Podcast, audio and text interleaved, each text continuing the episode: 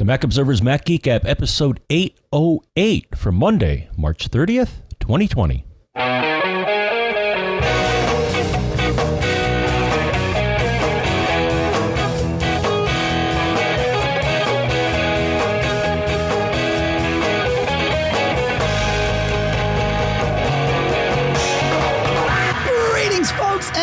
Welcome to the Mac Observer's Mac Geek Gab, the show where you send in your tips, your questions, your cool stuff found, all of that stuff. We take it, we mash it together, we mix it up, we build an agenda, we loosely follow it, but sometimes we get off it. The goal is for each and every one of us to learn at least 5 new things every single time we get together. Sponsors for this episode include Linode.com/MGG, MacSales.com, ExpressVPN.com/MGG, and a new sponsor this week, DevonTechnologies.com/MGG. We'll talk in detail about each of those shortly here. But for now, this will come as no surprise. Here in Durham, New Hampshire, I'm Dave Hamilton.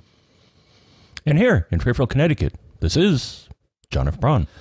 All right, Mr. John F. Braun, we got lots of questions today. Let's dive right in to this, and we'll start with Tannel, because I think this is a question that might apply to a lot of people. Tannel says, due to the closure of universities and everything, I have to teach online classes. The solution that I found was to use Zoom.us, which seems to be a pretty popular solution, not just for classes, but for business meetings and all that good stuff. He says, which works best for me because it also supports screen sharing from my iPad. He says this is important because I teach theoretical mechanics and I need whiteboard. iPad with Apple Pencil works perfectly for that. The problem is that during this setting, my 2019 MacBook Pro ventilators, fans here in the U.S. we call them, are blowing like crazy. According to iStat menus, around 6,000 RPM each. One lecture, he says, is 2 hours long, and my worry is whether this can do any damage to the fans or anything else. What are your thoughts? So, in theory, your Mac will not let itself get hot enough to cause any damage. If it gets there, it'll shut down. That's just how it's supposed to be built. That said, it's not generally not best to just be running at full steam all the time. So I also know that the new MacBook Pros, which I think is what you're talking about here, are susceptible to running their CPUs hot, especially when audio devices are engaged. We run into this. I've run into it with the machines I've tested. I've run into it with the machines I own.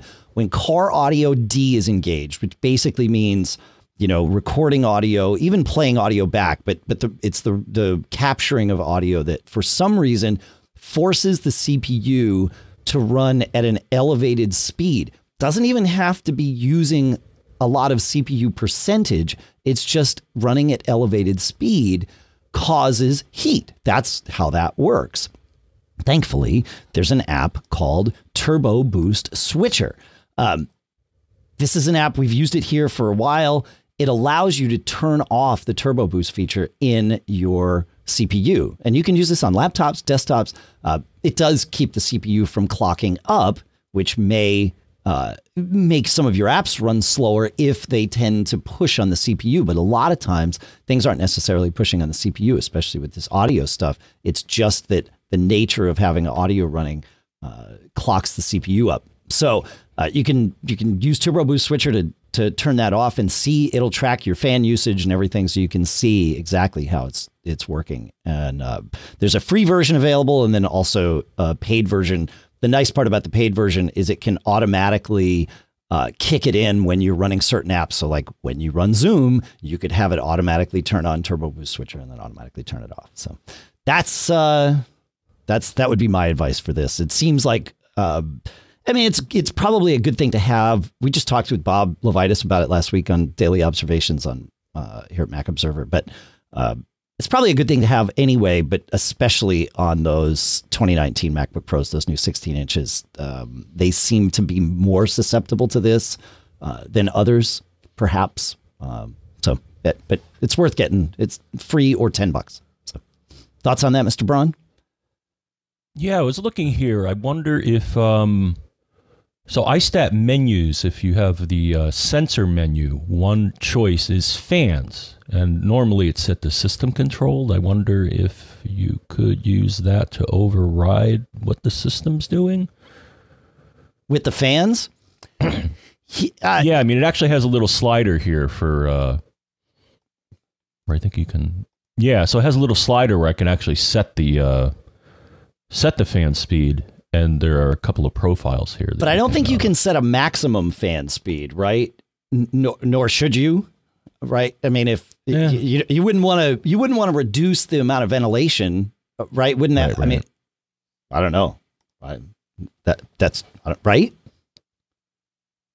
I mean, yeah, I guess it wouldn't let you hurt your machine. So let's hope not. Yeah, exactly. Okay. Yeah. All right. Sticking with laptops for a little bit here. We'll go to Stelios, and Stelios says, I'm finding myself stuck at the house, and my main machine, of course, is a 2017 MacBook Air.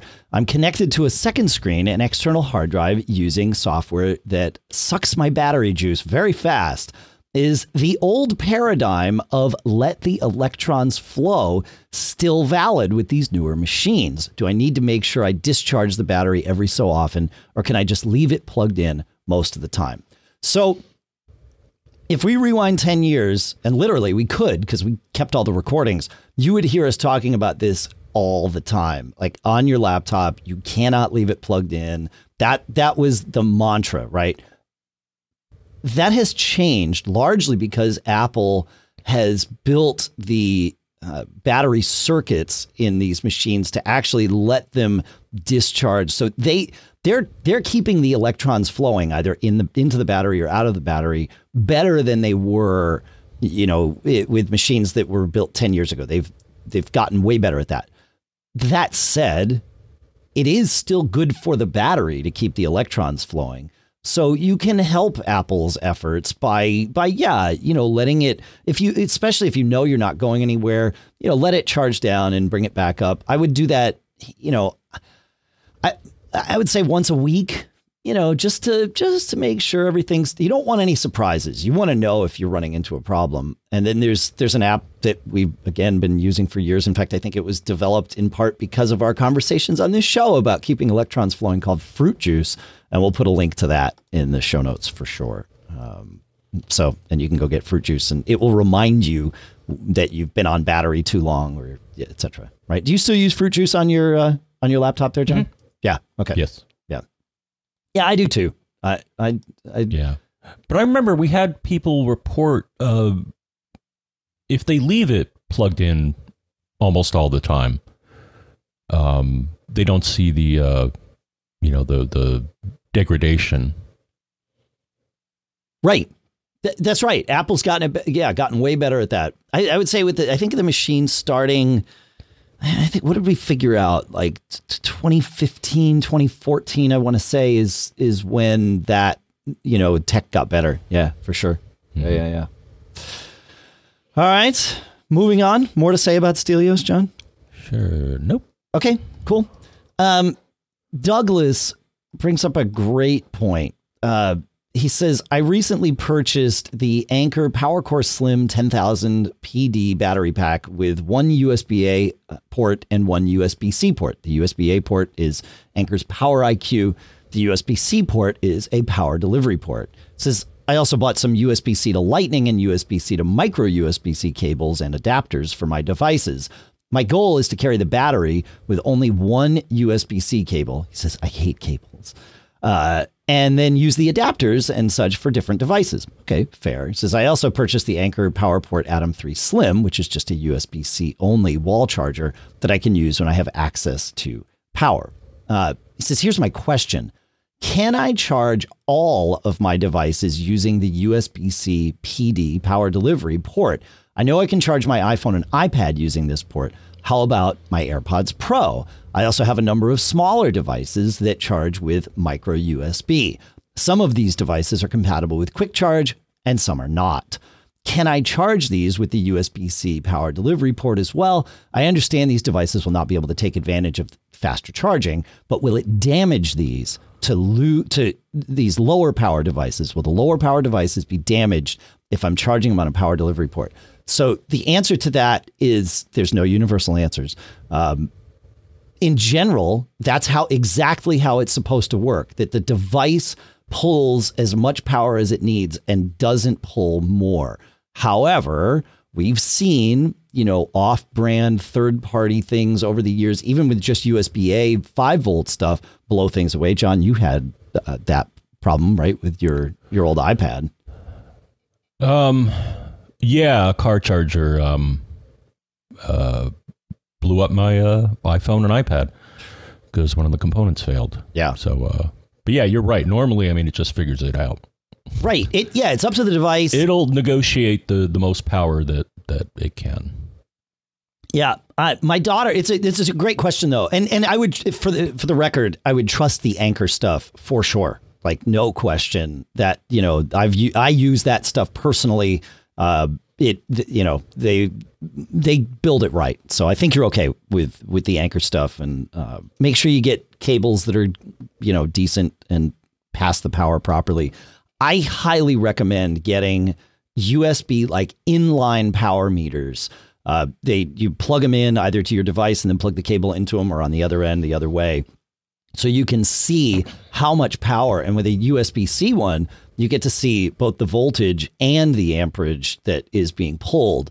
My daughter just bought one of those Nintendo Switches, John, you know, because she wanted more stuff to do while we're, you know, kind of sequestered here at home. And I noticed that its power supply is a wall brick with a non-folding plug, built-in cable, and is USB-C on the other end.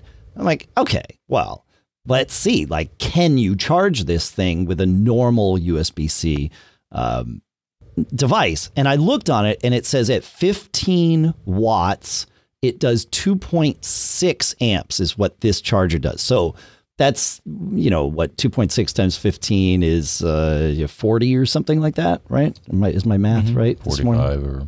No, it's 39. 2.6 times 15 is 39, right? So... So I put the power meter on it to see how much juice it was actually pulling. And I realized, okay, a 30-watt charger, not going to be enough, but a 45-watt charger is going to be enough. Because it really is pulling that, you know, almost, you know, it was like 2.4 amps or something like that, but it was certainly more than it could get from a 30-watt charger. So as you're doing these things, see what your devices are actually pulling, and know that your devices are going to pull different amounts of power at different states of their charge too, right? If a device's battery is almost depleted, it will pull more power from the charger into the battery than it will if the device is at, say, like 90% or something like that. They slow themselves down so that they don't overheat, is how that works. So. Any thoughts on that, Mr. Braun? Yeah, I was actually, when I was experimenting with USB-C charging, another thing to keep in mind. So one, I actually used iStat menus and looked at the DC in wattage to see what it was doing. Of course, you know, like you said, you can use an inline meter also, but right. But that reports accurately. And the thing is, not all cables are built alike. In that one cable that I used, it would not achieve the maximum charging. I'm like, well, that's kind of dumb, but that's the way it is.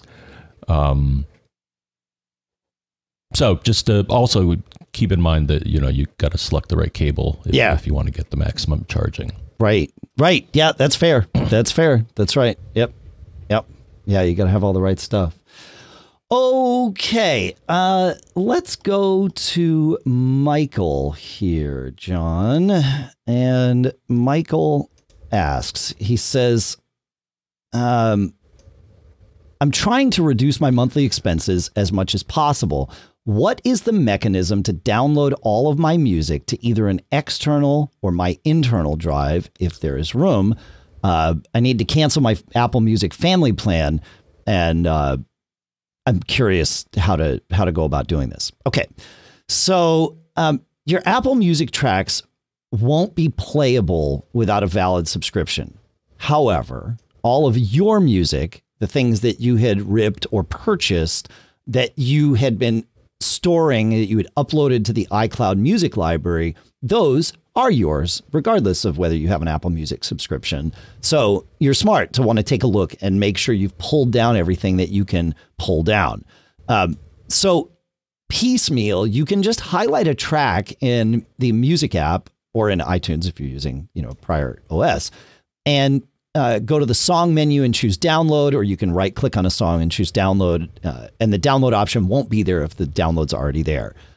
Or if you want to be a little more exhaustive about it, which is actually what I recommend, you can make a smart playlist of all the songs that you have that are not on iCloud. So you would do a smart playlist. You know, I named mine songs on iCloud only, and I match all media for all of these three rules. One, location is iCloud. And then the second one I put is location is not on this computer. That's more just to, you know, the two should be mutually exclusive, but I've found some things are a little weird. And then for me, I put the third rule as media kind is music. And then that way we're saying what music is only in iCloud and not on my computer, put it in this smart playlist. Then you can highlight the whole playlist, go to the songs menu, choose download, and it'll slurp them all down. And in theory, that playlist will empty itself once everything has downloaded. And that should let you do it and be confident. And then you can copy it off to another drive or something if you want to, you know, which I would do. I would put it somewhere else before you turn off Apple Music, just in case something in that process goes a little bit wonky. So thoughts on that, Mr. Braun? No. Okay. All right. I would love to take this opportunity and talk about our first two sponsors, if that's okay with you, Mr. Braun. Fantastic. All righty. All right. Our next sponsor is a new sponsor for us, although it's not a new product. We've mentioned DEVONthink many times on the show, and now DEVONthink via devontechnologies.com/mgg is a sponsor. DEVONthink is an information manager for everyone who has elevated information needs. So if your folders are a mess, if you work with information all day, some things you could do. You could, for example, archive all your email and correspondence, and it's all separated into different databases, but archived into one place and totally searchable. Or think about how you might organize a project. You'd have links, you'd have PDFs, you might have videos. You know, if you're a developer, you might have videos from Apple showing you how to do things. If you're doing a music project, you might have audio files, that sort of thing, all in one database, right? One user of DEVONthink used it for resumes. They would add a job description to the database, and as they added resumes, they would use DEVONthink's AI to match things up. This is smart. This is how it is. And it syncs. Okay. Now, your phone has access to everything. It can sync with iCloud. It can sync with Dropbox. It can sync with your own WebDAV server so that it's totally private, like on your Synology, or it can sync direct to the client. So you don't even need a server. You just sync directly to your database. You can get a 10% discount on DEVONthink by going to devontechnologies.com/mgg. That's DEVON technologies.com/mgg. Our thanks to DEVONthink for coming on board as a sponsor of this episode. Our next sponsor is Linode at linode.com/mgg. That's where you can get a $20 credit to set up your own server. Right? So what would you need a server for? Well, maybe you need a WebDAV server. Sounds familiar, right? We were just talking about that. Well, you could set one of those up on your Linode server, and now it's yours, right? You don't have to worry about other people's data being there because it's your server at Linode. And here's the cool thing about Linode. All their servers run on SSDs, so they're fast. Even if you start with their lowest priced $5 a month Nanode server, it's still running on an SSD. It's still on their 40 gigabit network, industry leading processors. You can pick from any of their 10 worldwide data centers. And like I said, you get a $20 credit by going to Linode, linode.com/MGG. So you get 4 months for free of that Nanode if that's the way you choose to go. You got to go check this out. Go to linode.com/MGG. And our thanks to Linode for sponsoring this episode. All right, we got some printing problems to go through, John, shall we? All right. Okay. Bill writes, he says... let's see. I'm looking for ideas as to why my wife's computer, Mojave, recently updated, would suddenly stop being able to talk to our brother laser printer. It will successfully print, and then an hour later, it won't. The printer itself is only on Wi-Fi. My computer can print to it, also on Mojave, and it's my computer's connected to Ethernet, but my iPad can print to it, obviously on Wi-Fi for that. Wife's MacBook Air is connected by Wi-Fi as well. I've rebooted. I've tried a different user account. I tried deleting and setting up the printer again. I also tried sharing the printer from my iMac. It just doesn't seem to want to print. I downloaded Brothers drivers. The setup saw that there was a firmware update, so it did connect to the printer for the firmware update, right? So that's interesting. It says, I tried installing. It started and the printer showed some activity, but stopped at 90%. Fortunately, it must have some safeguards as it didn't brick the printer. Okay. At a bit of a loss, he says, as to further troubleshooting. For now, she just emails me the document she needs printed and I print it, but I'm pretty sure she didn't change anything. And we're not really sure what to do. Okay. Well, this is one of those things where the best thing I can do is say, well, if I were there, here's what I would try next. And what I would try next is, it seems like your wife's computer's printing subsystem is a little bit foobar. Because if printing to your Mac fails, it tells me things are not right. So let's reset it. Thankfully, Apple makes this really easy. Open up System Preferences, open up Printers and Scanners, and then right click, or you can control click if you don't have a multi-button pointing device. So right click or control click in the white space below where your printers are listed. So you're not right clicking on your printer. You're just right clicking kind of in the space in that list. And the only option you should get there is reset printing system, ... Do that, allow it to do it. And that'll wipe everything out and let you start the printing subsystem from scratch.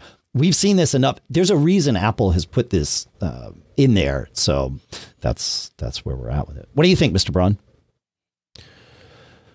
Yeah, I was having printing issues a while back too. So I have a Canon inkjet, and I think I actually had to go into or run their app and then log into the printer to activate the AirPrint. I guess it's not on by default, and that was kind of a pain in the neck. Yeah.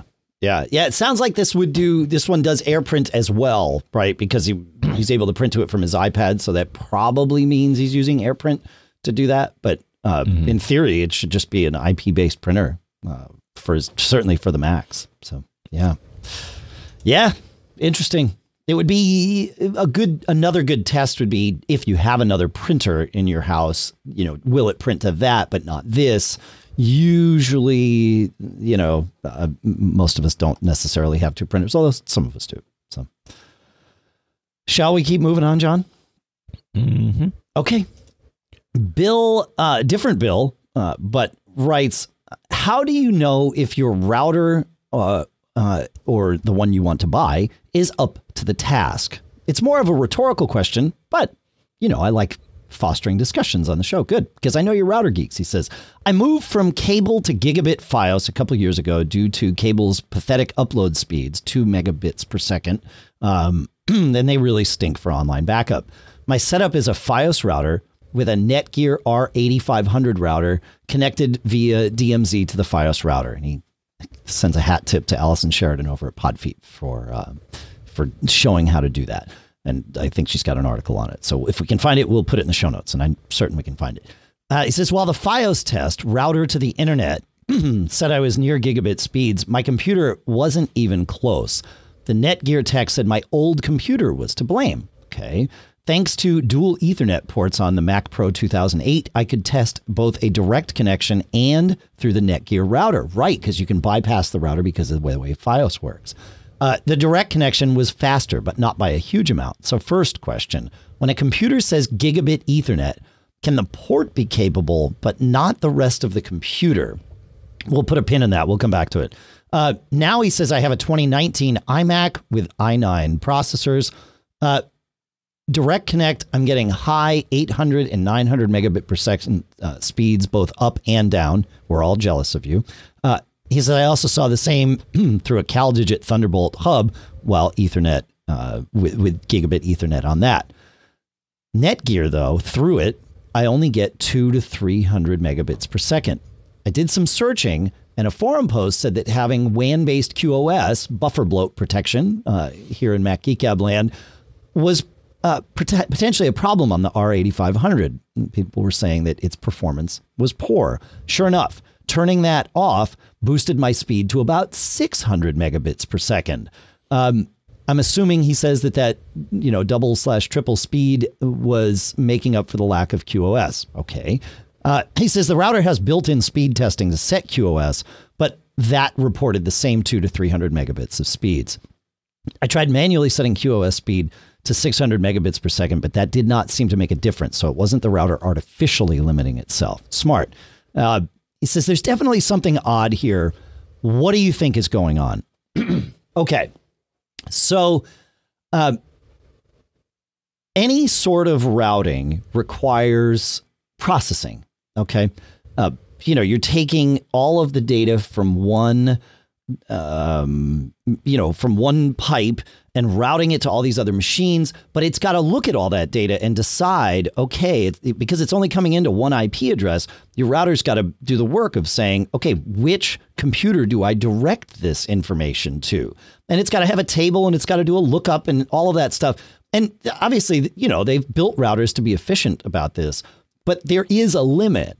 And then when you add the processing power required by buffer bloat protection, in this case, we're calling it WAN-based QoS, well, that gets even worse, right? Because now not only is it looking at all the traffic both in and out, deciding how it should go, where it should go, put it in the lookup table, you know, look it up in the lookup table, all of that.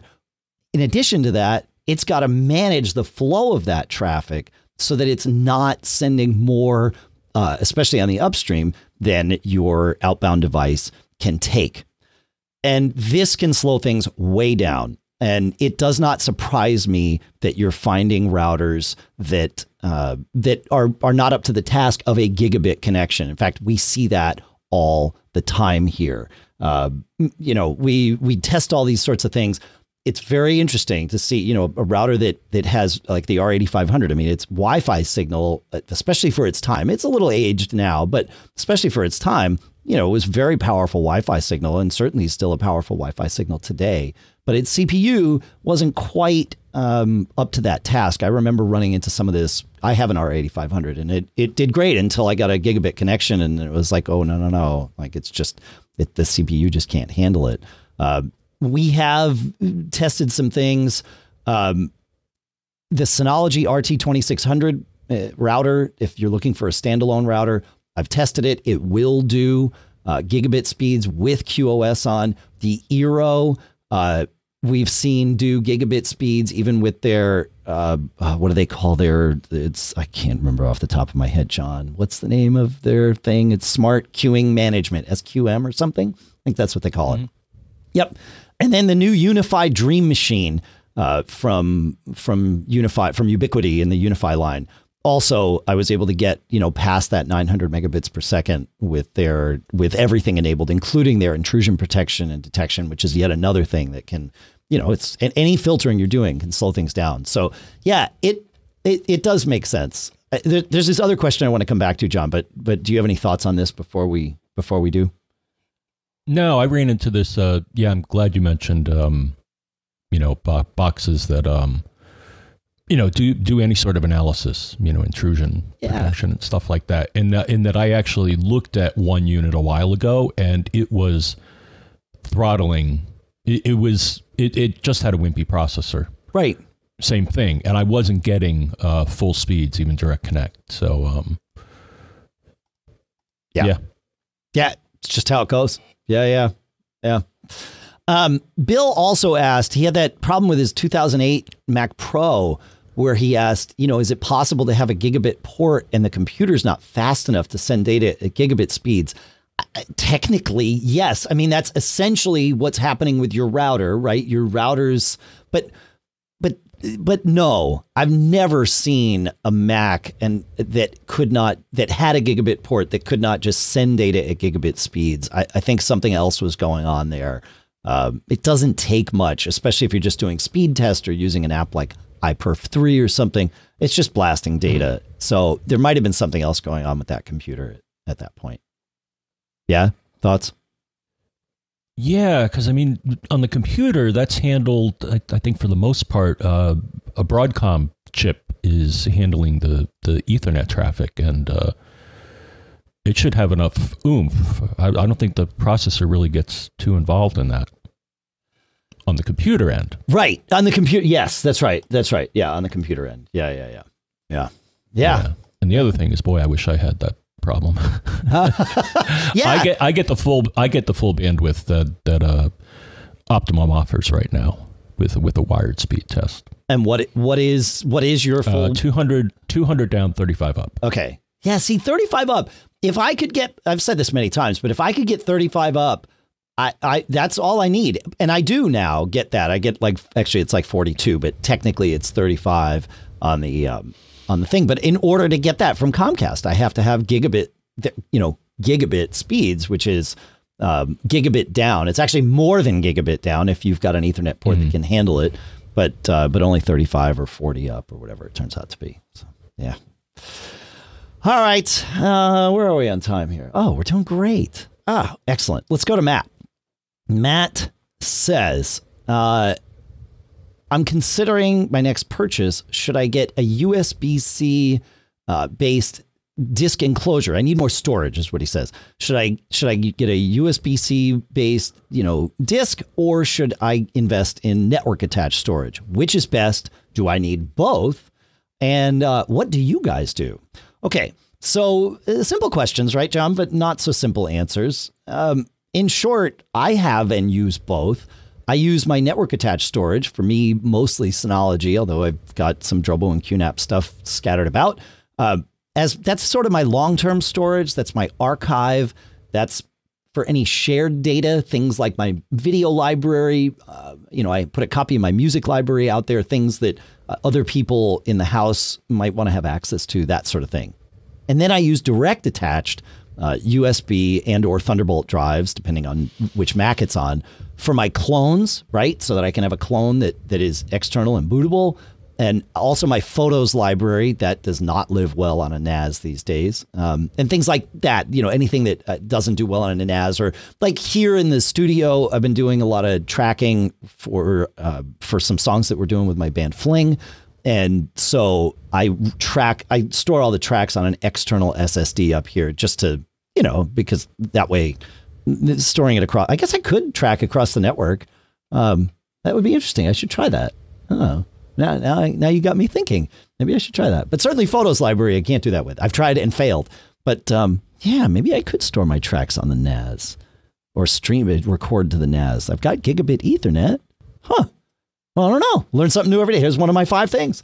Thoughts on that, John? Which is best?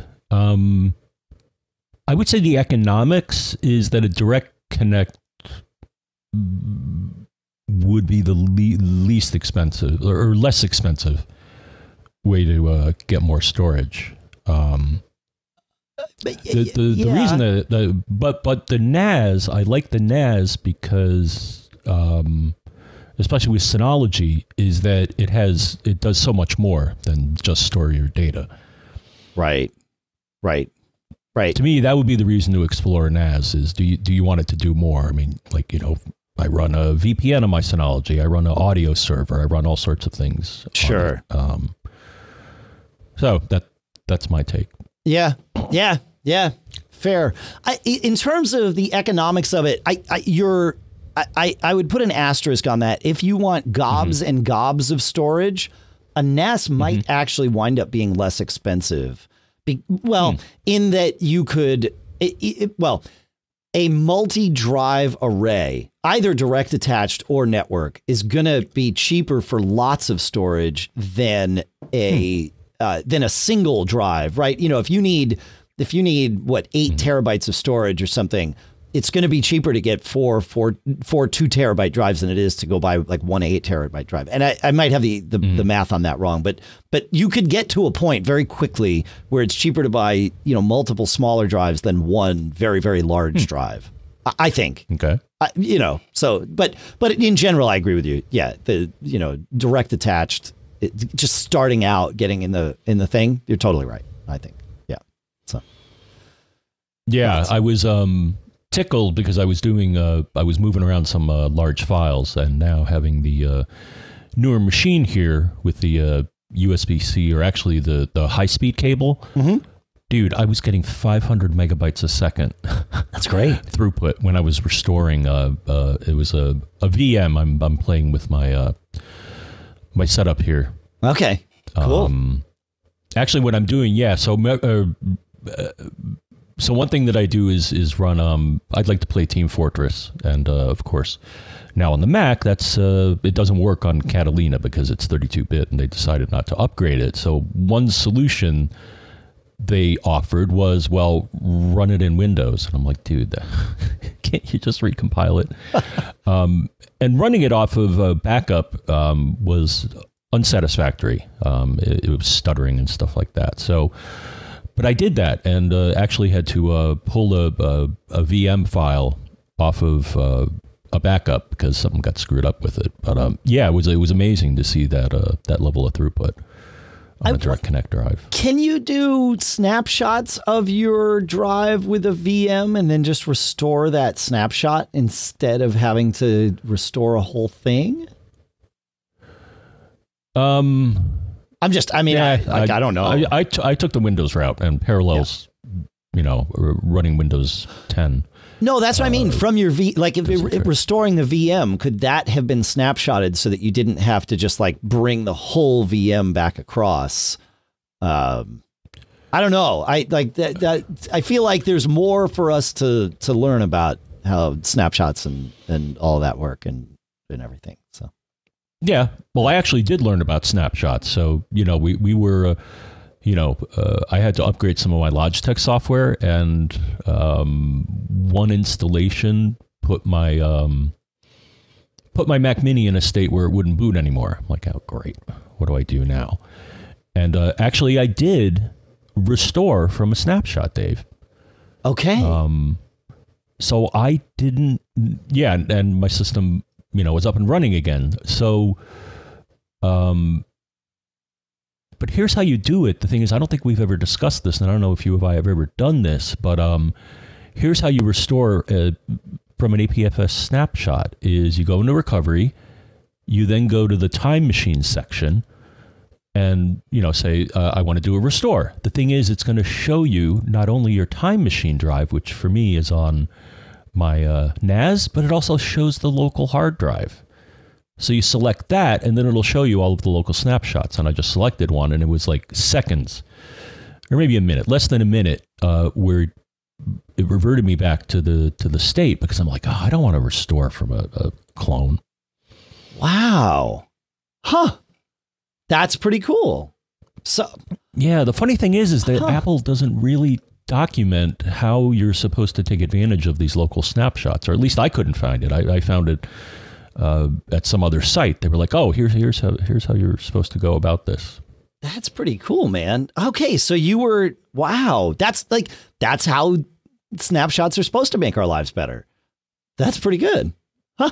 Yeah, I mean, we talked about it briefly. The thing is, a carbon copy cloner will also show you these local snapshots. Yeah. But you were Apple, recovery mode. Time Machine is where you can go to sort of capitalize on these, right? Yeah, and then it'll show you the various drives, and one of them is your local drive. And I guess the OS will frequently do these local snapshots going back like a couple of days. Yeah. And I think what triggers it sometimes is when you do a software, especially if you do a software install. It's something that Windows has had for ages. You know, restore point, I guess, is what they call it. But huh. Yeah, right, yeah. Right. No, that's exactly right. Yeah, yeah. Although with a snapshot, it's a much more efficient thing because it's built into the file system. But you're right. Yeah, effectively. Yeah, fascinating. All right, cool. Cool. Oh, I'm glad that worked. That's good to know. I got to put that in the troubleshooting, you know, try and lock it in the old brain there. All right. Where are we in time? Yeah. All right, good. Let's go to Neil here. And Neil says, I have a few different questions related to setting up smart home devices. Number one, I've looked at two different products that I just stumbled on from Wiz, W-I-Z, and Feit, or Feit, F-E-I-T, Electric. The Wiz devices, and so don't worry if you've never heard of these companies or don't intend on buying them. They're great examples here for all of us to sort of dig into because they sort of represent two different camps. He says the Wiz devices appear to be Wi-Fi only and are not HomeKit enabled, while Feit has both Wi-Fi and HomeKit enabled devices. Sadly, in the latter case, they are not the same devices. It appears that for them, HomeKit devices talk to the HomeKit hub via Bluetooth LE. I had thought HomeKit devices talked via Wi-Fi, but apparently that's not exclusive. The Wi-Fi devices from both companies support Siri shortcuts via their respective iOS apps, but not HomeKit. Any thoughts or info on either company? And very quickly, I've used some Feit or Feit electronic stuff over the years, but not any of their smart home. I've used just some of their regular bulbs. But in general, yeah, you can have, if you have a hub, it can do Bluetooth LE, and HomeKit can certainly work via that. That's fine. I've got that with some of my devices. In fact, I've got some Eufy Cams that are now doing HomeKit, but they connect to their hub, and then the hub connects to the network, and that's just kind of how that works. But yeah, I mean, either is fine. Just know which path you're going down. If HomeKit's important to you, then I would go down the HomeKit path, to be perfectly honest. But yeah. So thoughts on that, John, before we move on to his next question? My thought is also consider which hub you may want to use. I actually went with SmartThings, Samsung SmartThings, and that's mostly Z-Wave. Right.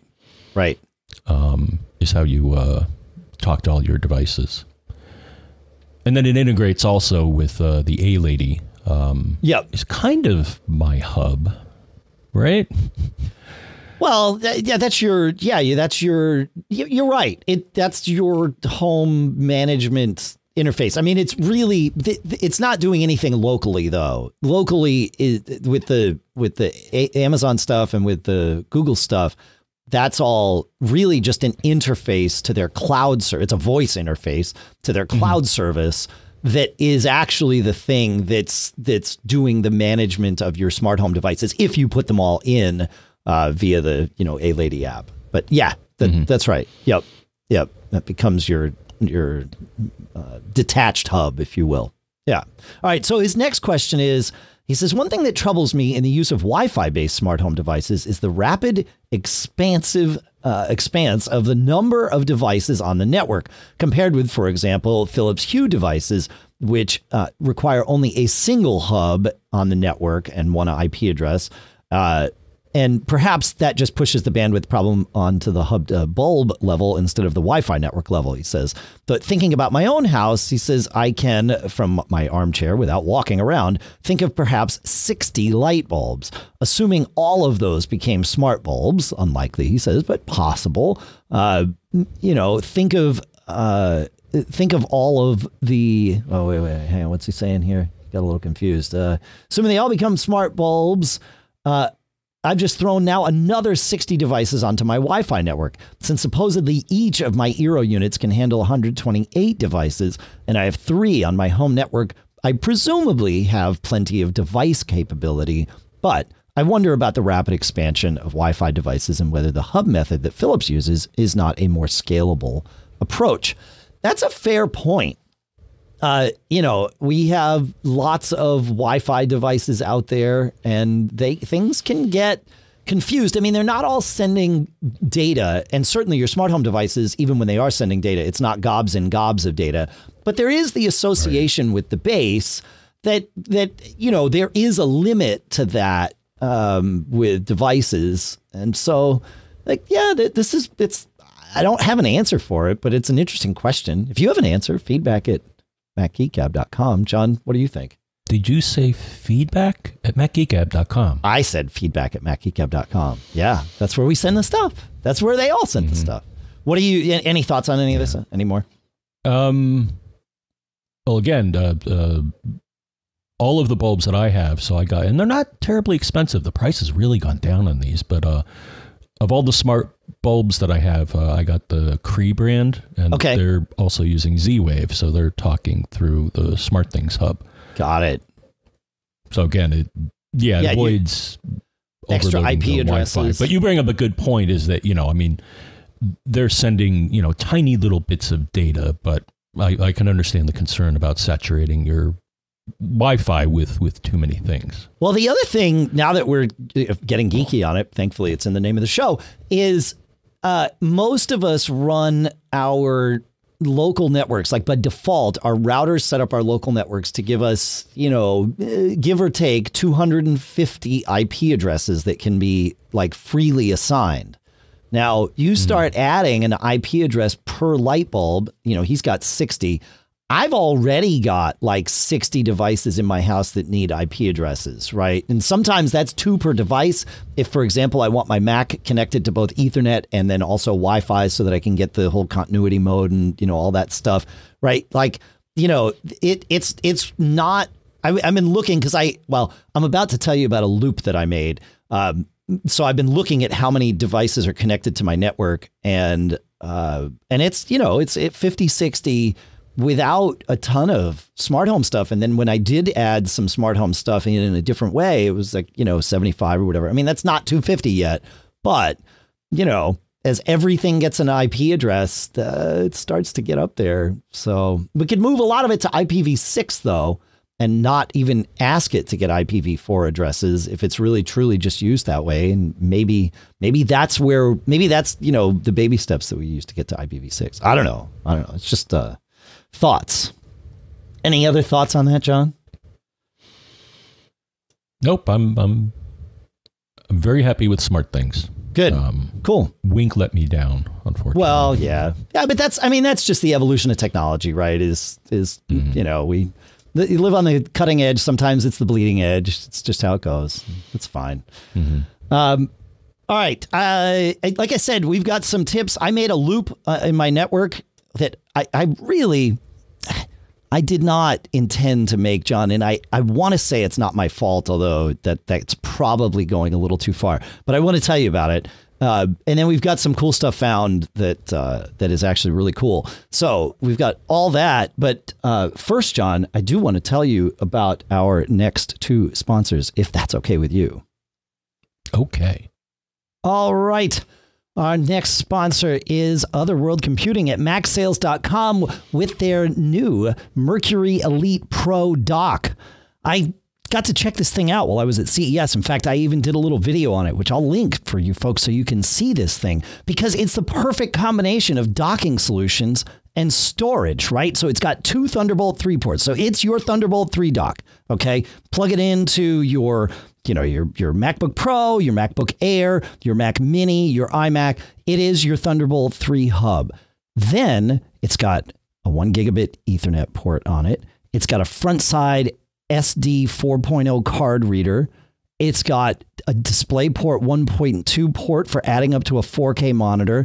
And then it's got 2 USB 3.1 Gen 1 ports with Type A connectors, right? And then inside it, it's got a hardware RAID controller and 2 bays. So it's everything that you would plug in most of the time, right? It's got all your ports, it's got your storage, and It provides power. So you just plug it in and you're good to go. Starting at just $299.99, this is right in the realm of the price of any Thunderbolt 3 dock you'd buy, but this one has the ability to add storage to it. So you got to check this out. Go to Otherworld Computing at macsales.com and check out the Mercury Elite Pro dock. Our thanks to Otherworld Computing for sponsoring this episode. Okay. We all know how ExpressVPN protects our privacy and our security online, right? We talk about that all the time. In fact, we talk about that even when it's not a sponsor spot, because we use ExpressVPN all the time for exactly those reasons. But here's something you might not know. You can also use ExpressVPN to unlock those movies and shows that are only available in other countries. And let's face it, you know, we're all watching a lot more movies and shows right now. So it's only a matter of time until you run out of stuff to watch. Well, good news. You know, for example, I was able to tune in with Netflix UK by changing my location to the UK with ExpressVPN, and then I could watch Star Trek Discovery. Good to go, right? It's super easy. And ExpressVPN takes your IP address, runs it through ExpressVPN servers with that private secure tunnel that we're always talking about, and then your out point. In this example, mine was in the UK. You can set that anywhere you want, basically. It's worth checking out because it's very, very cool. And if you visit our special link right now at expressvpn.com/mgg, you can get an extra 3 months of ExpressVPN for free. So you get to support the show because, you know, it looks good when we send you there. That's why we give you that link. You can watch what you want and you can protect yourself with ExpressVPN at expressvpn.com/mgg. And our thanks to ExpressVPN for sponsoring this episode. All right. So some tips. We'll start first with Donna. I don't know that I'd ever seen this before, and I think she's right that it's new. iOS Contacts app. When you add a photo to a contact, you now have filter choices like vivid, vivid warm, vivid cool, dramatic, dramatic warm, dramatic cool, mono, silvertone, noir, original, of course, you know, unfiltered. Yeah.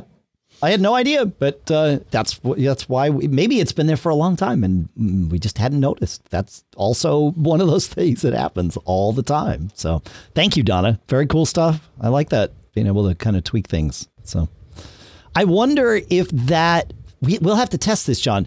I wonder if that filter is shared. So you know how like now with iOS 13, when you get a message from someone, sometimes it'll say, hey, they've added a new contact photo. Do you want to ingest that contact photo? Right. Right. So I wonder, does that work? Like, would it make a difference there? I don't know. It's interesting. Yeah. I don't know. We'll have to mess with it. See, like I'll put like a noir filter or something on and see if that gets us there. Have you messed with it much with this yet, John, since her email came in? Okay. No, but I have seen that notification. Yeah. When I do go to a contact. Most of mine are cartoons, though. Right, right. Because everybody's using their Animoji or Memoji. Or, yeah, whatever it is. Yeah. Yeah. I'm still kicking it old school with, you know, a photograph. But. With a photo. I think I am. I honestly, I don't know. Yeah, I'd have to ask people that I text. I forget what I've done for me. Anyway, okay. So John, I made this loop. I was having this problem, where my network would just sort of, you know, crater and degrade really. And we were noticing it in the show. In fact, if you rewind, 2 to 4 weeks ago, John's audio sounded crummy. More like not crummy, but like Skypey, it would get that, you know, weird thing. And John, on your end, you would hear my audio that way, but the recording is on my end. So that's where we were getting that stuff. But it would happen only for a couple of seconds and then it would recover. And so I started doing all my testing, like what's going on here? You know, is it my router? Like what's going on? And so I started pinging devices.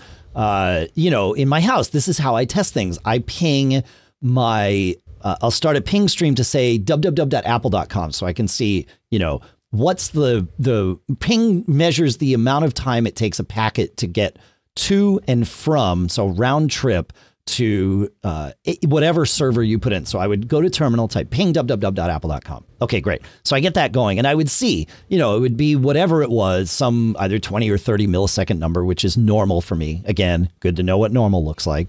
And then, you know, occasionally it would spike into the hundreds for like a second or two, and then it would come back down. Like, okay, what's going on? Fine.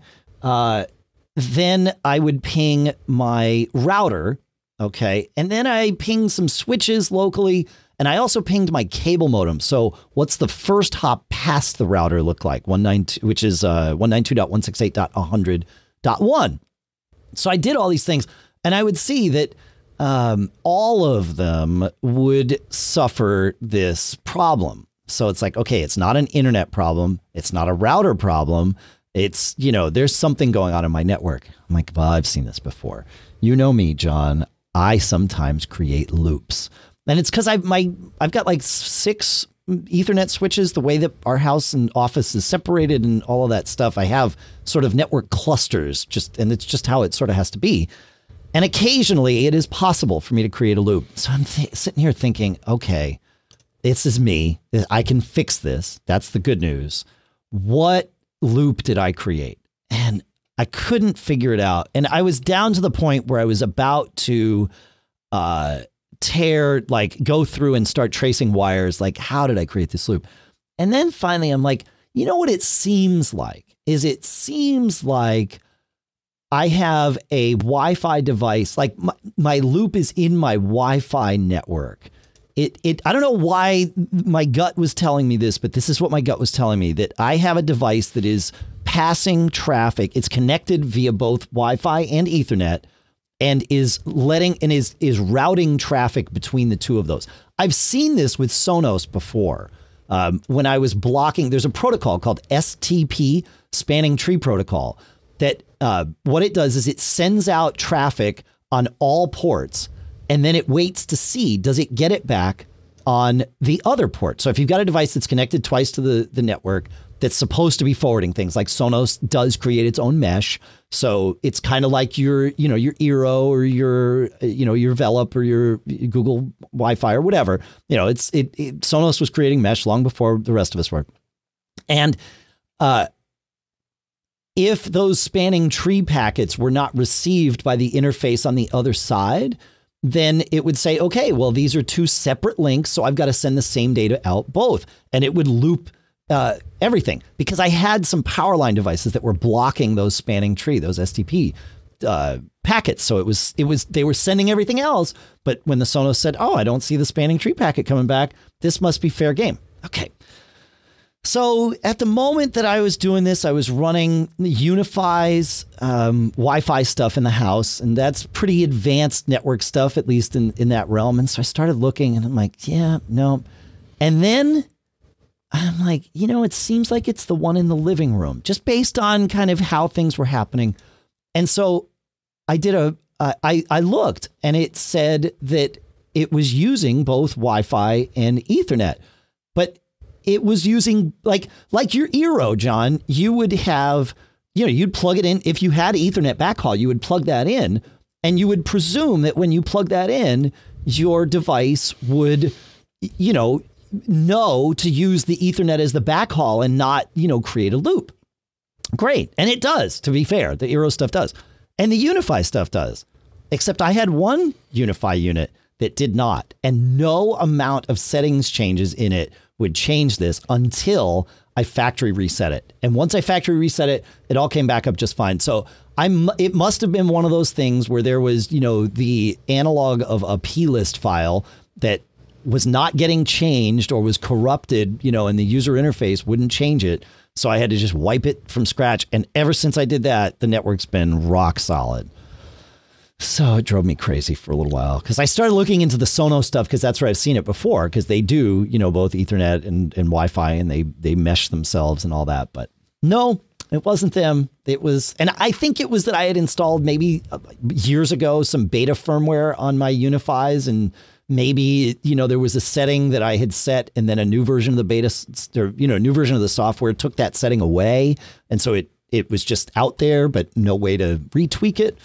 So I created a loop, John, but I got it fixed, which was good, you know. So like, that's good. That's the fun of living with me, my poor family, and all of you that have to, you know, podcast with me and all that stuff. So I don't know. What do you think, John? I don't think I'd ever have that problem because my Switch actually has a loop prevention feature, which I just looked is on. So yeah, so I think get yourself a smart switch. I think that's my problem. I have one smart switch. I have a Unify switch in the office that absolutely would have freaked out if it saw the looping traffic. And that's how I knew the loop wasn't in the office, because that switch would have at least identified it. But my, you know, I have like 6 switches in the house. So replacing them all with smart switches is a costly endeavor. But that living room, that's a place where a smart switch for me would be a very good thing. It seems to be because of it's connected via Mocha. It's not a real Ethernet link, you know, so there's always some strangeness. And I feel like putting a smart switch in the living room, that might be the next, that might be a smart move. Yeah, no, I was thinking about you a lot as I was going through this. Like if I had all smart, if I followed John Braun's advice and I had all smart switches, I would be in much better shape. So do as I say, not as I do. Get smart switches, especially if you wind up with, you know, if you have like weird network links, if you're using things like Mocha or, you know, Powerline, even if you're still using that to really rely on for your network, it's good to have some insight into how your network is operating, and those smart switches really can do it. So I might have to spring for another Unify smart switch, John. I've got an 8-port one in the office now. My problem is I would need like, you know, 16 ports by the TV, which is in the living room, because, you know, we just, as we just said, we have lots and lots of Ethernet devices, but it might be worth it because I don't want to count the hours that I spent looking into it. And also just the, you know, the wasted productivity of like doing the show and having your audio glitch out and things like that. So I don't know. Any more thoughts to set me on the right track, John? Yeah. The one that I have is actually not terribly expensive. So I used to have an 8-port switch, but that didn't really cut it. Sure. I started getting more toys. But no, I got the TP-Link TLSG1024DE, which is a 24-port switch, and I'm looking here, and you can get that for about, looks like about $120. The problem, $120. The problem, that would work for me. There is no question in my mind that that would work for me. The problem is, if I'm going to do this, I want all of my network stuff to like be able to see each other and be managed from the same interface and all from you know an app and everything, and that's where the Unify stuff really comes into play, because it's now all like, not only can you see each switch, but each switch knows about the other switches and all of your access points, and like all of that stuff sort of ties together, which is, you know, that, and again, there's a reason it costs more money. I'm not complaining about that. I'm just acknowledging it. That's all.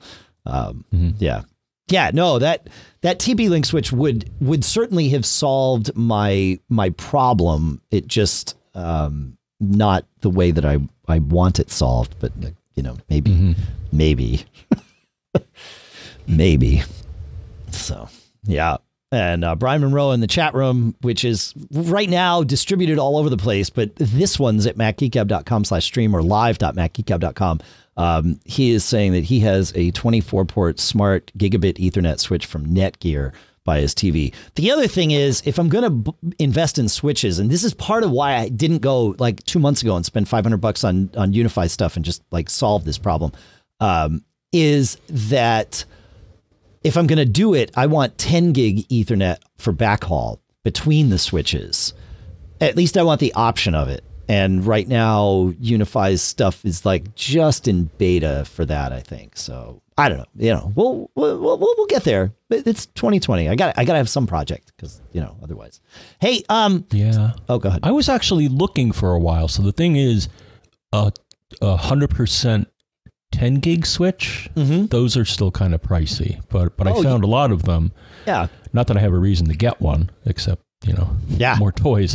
But they have a lot that'll have like 1 or 2 10 gig ports, and then the rest are just regular gigabit ports. Yeah, and that's all I need is like 1 or 2 10 gig ports. That's because that would be, that's, I mean, I just want the backhaul between the switches to be, you know, faster than a gigabit. My each device, you know, I've got a couple of devices like my disk stations, right? That would be nice to have faster. Actually, my internet connection is faster than 1 gig down. So maybe doing that. Although there is now 2.5 gig Ethernet on single port.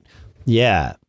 So, you know, that's what a lot of these things are doing. Yeah, I've actually got some stuff to test with that. So I got to mess with it a little bit. Wow, something to do. Speaking of mess with it and something to do, and speaking of our chat room at live.macgeekab.com, we are now experimenting with doing live video. So this episode is, at least while we're recording it, being streamed live to both YouTube and Facebook. My intention is to leave all of that stuff up there. So you can, if you want to watch on Facebook or YouTube, you can just watch and you know, you have the audio obviously, but you also have the video. Really the video is not, it's just me and John right now. We are going to add some things like, you know, being able to show things in Safari windows or whatever, but do not worry. Audio is our prime directive here. So we are not, it is not my intention to say, oh, and look at this and look at this and look at this, because I know that's very frustrating when you're trying to listen to audio. And most of you folks in our audience are audio. So that's the, so just so you know, we're doing that, and we're doing it with an app. We've tried a couple of different ones, but far and away, the best app that I've been able to use for this is Mimo Live from Boink's software. And it's very complex if you want it to be. You could build, you know, a pro TV thing with it. But once you kind of get into it, and they have some templates so you can see how other people might build some things. Once you get into it and realize how it, you know, how the flow works, you add sources, then you add layers, and you sort of add stacks of layers. And what's cool is, now I've got my iPad running as a remote control for this, so I can switch with just the tap of a key between my different layers. And, you know, you could see just me, or you could see just John, or you could see both of us. And it's really just easy to just tap and do, as long as my iPad isn't falling over while I'm doing it. And there's other ways you can do it on my Mac too, but you know, my Mac has a lot of other stuff running. So yeah, Mimo Live's been pretty cool this week. John and I have experimented a little bit with it, and I don't know, it's good to see you, John. So there's that. At least we get to see each other. So yeah, let us know what you think. We would love to you know, hear your thoughts and advice and anything like that. Video is not something that we are experts at by any stretch. So any thoughts, advice, tips, and all that stuff, send them to us. We would love to hear about it. Okay, let's go. We've got some follow-ups from prior shows and some cool stuff found to go through. So we were talking in show 805 about different sorts of, not VPNs, because you can't put a VPN directly on your Apple TV, but hacks around that. And one of the services that we mentioned was called, or is called, Unblock Us. And we heard back from Lynn from Unblock Us that, and she added some context here about how this all works. And she says, we use a DNS pair of addresses that gets customers into our network. So you put these addresses into your Apple TV. You could put them on your router if you want, but you could just put them on your Apple TV. And from there, the query from the app or the browser is directed to the same region of the destination address. So you go into Unblock Us and you say, okay, this is, you know, I want to come out in France, whatever. Great. Okay. The smart part is that only DNS queries from channels supported by the service that you want to target are picked up. All other traffic passes through your default ISP. And so it's really smart about which parts of your DNS it, you know, kind of hijacks, for lack of a better term, and puts over, you know, on this thing. So I like that. That way you're not in a scenario where you've got, you know, all of your sort of DNS results are coming from afar, which could result in you connecting to slower servers for things that you don't want to connect to those servers for, et cetera, et cetera. So very cool. Thank you, Lynn, for providing that context. That's pretty good. Pretty good. Any thoughts on that, John, before we move on? Nope. Okay. In the last episode, we, 807, we threw out a geek challenge, and the geek challenge was go download this app that we linked from our Twitter account. It was an app for a guitar pedal board, so a very specific customized app, and it was meant to update the firmware on it, but it would not run on the Mac. Our friend Andy had sent this to us, and we dug into it. And we shared it with you, and a few of you got it. Bruce, you were the first. What happened was you want to explain it, John? Because we each figured it out independently, and as did many of you, because it was just kind of a fun little thing to, you know, spend our time with. Well, I think we found the same article. I forget where it was, but yeah. So the error was, the application whatever can't be launched or something along those lines, and that's like. Oh, okay. Well, so I searched for that error, and like the first or second hit was an article explaining why this happens. So before I searched, I would open up the app or open up the package and, you know, looked inside to see if, you know, I could directly launch the app. And that didn't work either. Right. I failed at that too. Yep. Yeah, but eventually I found an article that said, "Oh, here's the problem. If you get this error message, is that the app has to have a certain flag set. I think it's a executable, and apparently whoever made this installer didn't check to see if I can't because it looked like it was created." Properly. Yeah. And, you know, it had the structure that I would expect from an app generated by Xcode or whatever. But yeah, they just didn't set this flag right. So you had to go in the terminal and do a chmod something or other. I think -x was it or yeah. So this is interesting because I took a very different path on this, as did Bruce, but we all came up with the same thing. You're totally right that if you look in if you choose show library contents on an application, I think that's the right thing. If you right click on an app, which this was or is, and choose show package contents, sorry, and then you dig into those package contents, you will see a folder called Contents, and then you'll see a folder called Mac OS. And in that folder, that's the app that's going to run in most cases when you just double click on the main application. Not always. And there might be more than one app in here if it's got something else that it can attach to or whatever. But by and large, this is how it is. And this one just had one app in there. I was not smart enough to search to see if somebody else had solved this problem. I looked in console to see why it was failing, because at first I thought, is it like, you know, some security thing or whatever? And maybe console will tell me. And so I ran console, or maybe I was running consolation and filter. I think it was just console and just filtering it by the name of this app. And then I added some other filters to try and, you know, kind of weed out the noise and just see what was coming in from this. And it basically said something along the line. It was much more, the error in console, as usual, was much more verbose. And it said, yeah, it's, you know, the app's not, it can't, there's no executable to run. Like, well, that's weird. So I dug in and I saw that. And then, yeah, I went to the terminal and I typed chmod. I just did A+X, which is all user permissions get to execute, and then the name of that, you know, actual executable. And then that fixed it for me. And so our friend Andy was able to update his guitar pedal. And so that was good. I think it's good. All right. Yeah. For some reason, my camera's out of focus, but it'll figure itself out. I think maybe not. We will move on. Alistair sent in a tip, John. Actually, cool stuff found. Sorry. Moving on to that.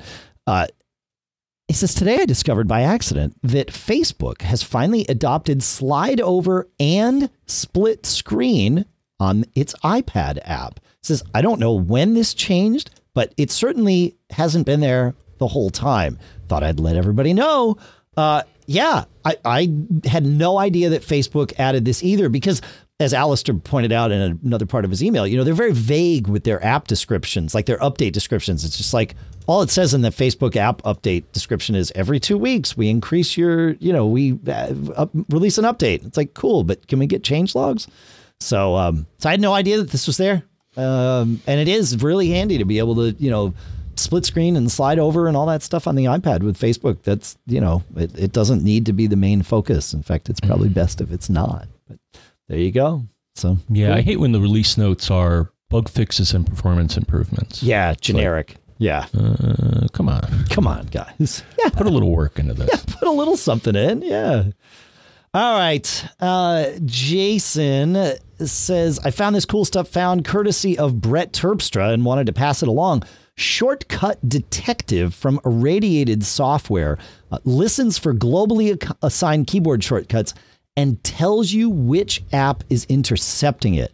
Good for debugging those shortcut assignments. So if you are trying to add a, you know, a keyboard shortcut, you know, like we talked about in previous episodes, and you don't know which app is grabbing it and doing that, Shortcut Detective will show you. So that, yeah, handy little troubleshooting thing. I like that. Thank you, Jason. Very good stuff. This is why we do cool stuff found, because that's how we learn. All right. I have well, three things. The first one that I'll mention, John, there's two that sort of go together. Sabrent, you know, I've been looking at different Thunderbolt external storage devices, right? Thunderbolt drives. And then we're going to kind of feature them individually. And then I'll do like a little roundup of, you know, which way I think, you know, guiding people as to where to go. And the most recent one that I've checked out is from Sabrent. It's the Rocket Extreme, or XTRM, Thunderbolt 3 drive, detachable cable, aluminum enclosure. I measured it at 2,250 megabytes per second reads and 1,940 megabytes per second writes. It's got a detached cable. It's, you know, it's handy and small. It comes in aluminum enclosure. It's, you know, nice. Yeah, it's good. I like it. It's, you know, easily portable. Great. While I was checking it out, though, John, they also sent me their Rocket Nano, and the Nano is a USB. It's got a USB-C port on it. It's USB 3.2, so speeds are slower than you would expect with Thunderbolt. It's also, you know, quite a bit less expensive. I don't see a. I didn't put a price in the thing. I meant to do that before the show. I think it's about $299 for the 1 terabyte Rocket Extreme, the Thunderbolt 3 one, which is sort of where they all are. Maybe somebody in the chat can look that up for me and let me know, please. And then this one's $149 for 1 terabyte, but it is tiny. It is, you know, barely larger than a flash drive.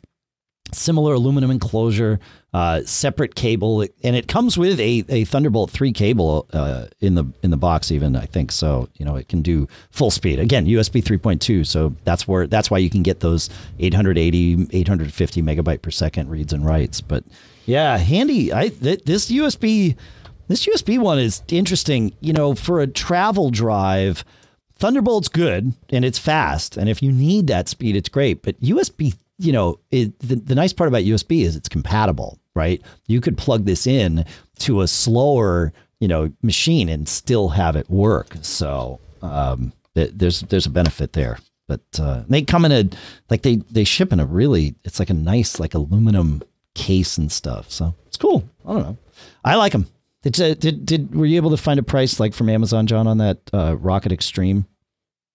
I'll look. I didn't see one come up in the chat room either. So, actually, the retail. Yeah, I think I found a link on their site. The retail looks to be $400. So $399. Okay. Okay. Yeah. Okay. Cool. Yeah. All right. Good. Good. Well, there you go. Yeah. Yeah. Yeah. 1 terabyte, $349.99 on Amazon. So there we are. Yeah, not too bad. Not too bad. That's right in the realm of everything else that we're, you know, seeing in this realm here. So yeah, cool little thing. And they've got they really do. Do they have a 4 terabyte version? Amazon says they do. $999.99 for a 4 terabyte external SSD. Wow, that's awesome, huh? That's great if you need that kind of storage. Wow, same speeds too. At least same advertised speed. So presumably the same speeds. Wow, that's awesome. All right, cool. Any questions or thoughts on that, John? Nope. Okay.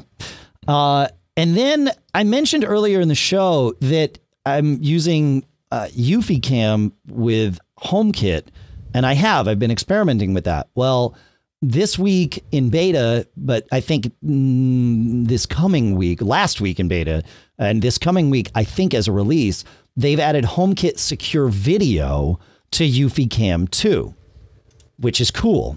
They've added another cool thing, so you got to remind me not to forget to mention the other cool thing that's in there.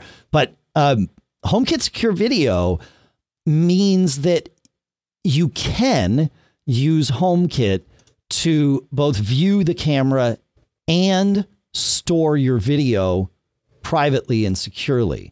So Eufy Cam already could store your video privately because it can store it on its hub that has a little storage in it. You can also, you know, push it to a cloud and things like that if you want. But HomeKit Secure Video stores it securely for you, encrypted in your iCloud. You get, I think the way Apple did it, you get, I think, 2 cameras on a 200 gig plan. It doesn't count against your storage, but you have a camera limit. I think it's 2 cameras on the 200 gig plan and 5 cameras on the 1 terabyte plan. And then it's, you know, it's storing all of that securely for you in iCloud. It's doing all the detection on device so that you're not, you know, so it's like none of that processing is happening that way. So that's a pretty cool thing. And not everybody is adding HomeKit Secure Video to their cameras. So I was stoked to see Eufy do this. So and it works great. Like once I got the firmware update from the beta thing, and there's a way to do it. Then, you know, once it came through, it was just like, oh yeah, HomeKit was like, the cameras were already in HomeKit. Like I could already see them in HomeKit, but now I could stop doing all the recording and such in the Eufy app. And I can see like events, like if there was someone in my garage at night, I could look in the morning and watch the video of that and do it via HomeKit now, which is actually pretty cool. So I'm, you know, Apple had a rocky start with HomeKit that I think will leave HomeKit behind the 8-ball for some time to come. But, you know, they've done a good job, kind of opening it up and engaging partners. So, any thoughts on any of that? Are you doing anything with any cameras with any of your smart home stuff other than just with the camera's own vendor app? Actually, the Ring integrates with SmartThings, so that's kind of interesting. That's cool.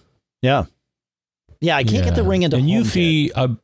Yeah, actually, I still got to hook it up here. I was actually kind of figuring out how my house was wired because I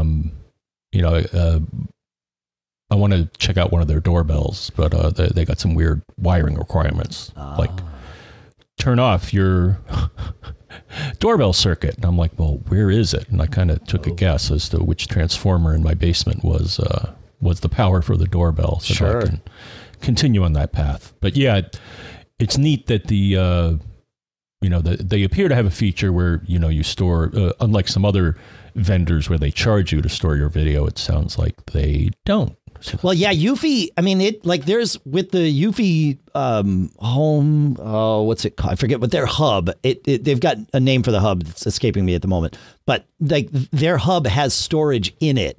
So, and others do too. They're not the only ones doing that where, you know, everything is happening sort of on your network, which is good. Yeah. Yeah. And there's no, I mean, once you've bought the hub, then there's no storage fees to pay, obviously, because it's your storage. And I think with the Eufy hub, you can plug in an external storage device if you really want to go like you know, the distance on it, which is cool. Yeah. Yeah. So my current, I got a Ring, and then I got an old Drop Cam, which is now, you know, Nest picked them up, but they also charge, I think, for you to look at your video. Yeah, your historical video. Hey, got to make money somehow, right? But so we talk a lot here, John, about Surveillance Station, which is actually we don't talk a lot about it, but we have talked about Surveillance Station, which is Synology's sort of open source, if you will, or it's Synology's home security or security. You can use it for your business too. System where you it runs on your NAS and it connects to all of your cameras, or at least all of the cameras that it can connect to, which basically means any direct addressable cameras. And by and large, there are no vendors that have names that we've heard of that allow their cameras to be direct addressable. So you're kind of in this weird scenario where Foscam is really kind of the only one that I've ever found that's like a name I know and is direct addressable, because direct addressable camera means they've got to keep their firmware updates happening. And, you know, you kind of care about security and things like that. And in order for Synology to be able to see it, the cameras need to be direct addressable. Well, good news, John, while I was digging around in the settings for Eufy Cam, I saw that they have an RTSP section.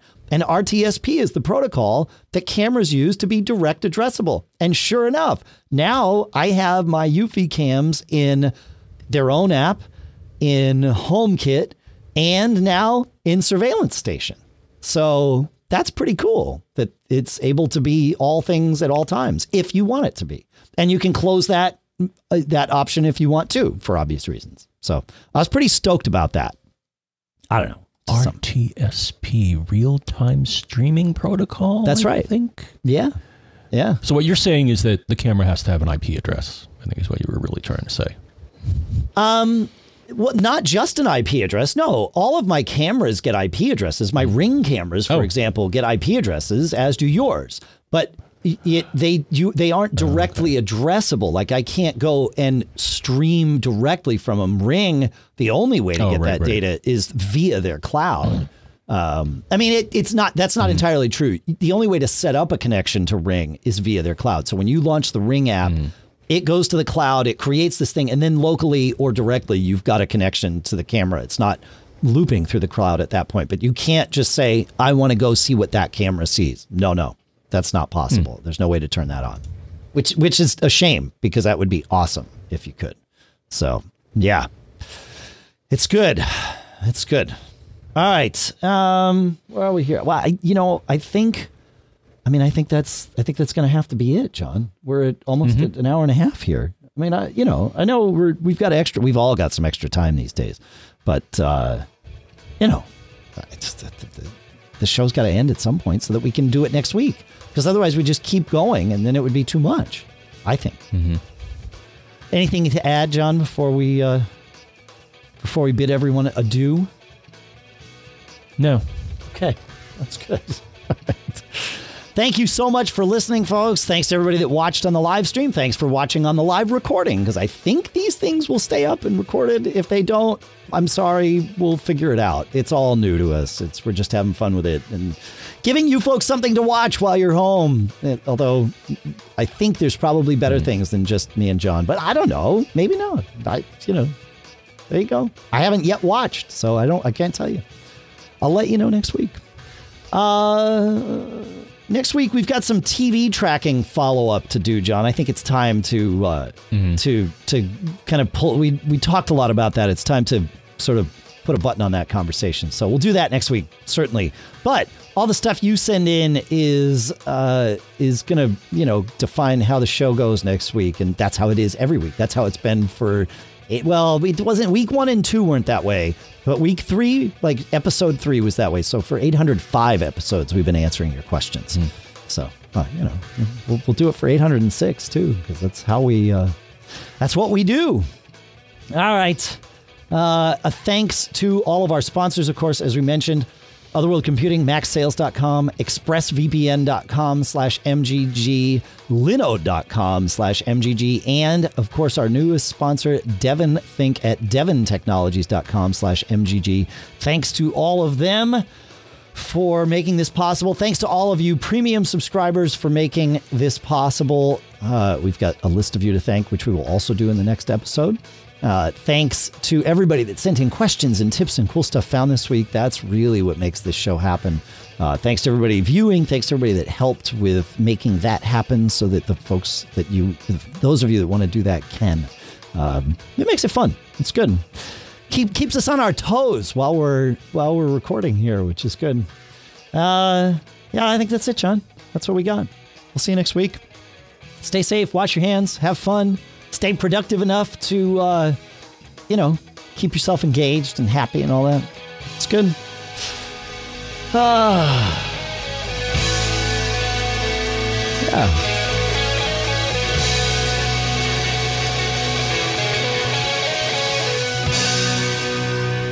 Well, John, you got us into this mess this week, so I've got some advice for everybody out there. I know I already gave you some advice, but there was one bit of advice that I kept back, and that's don't get caught. Made up.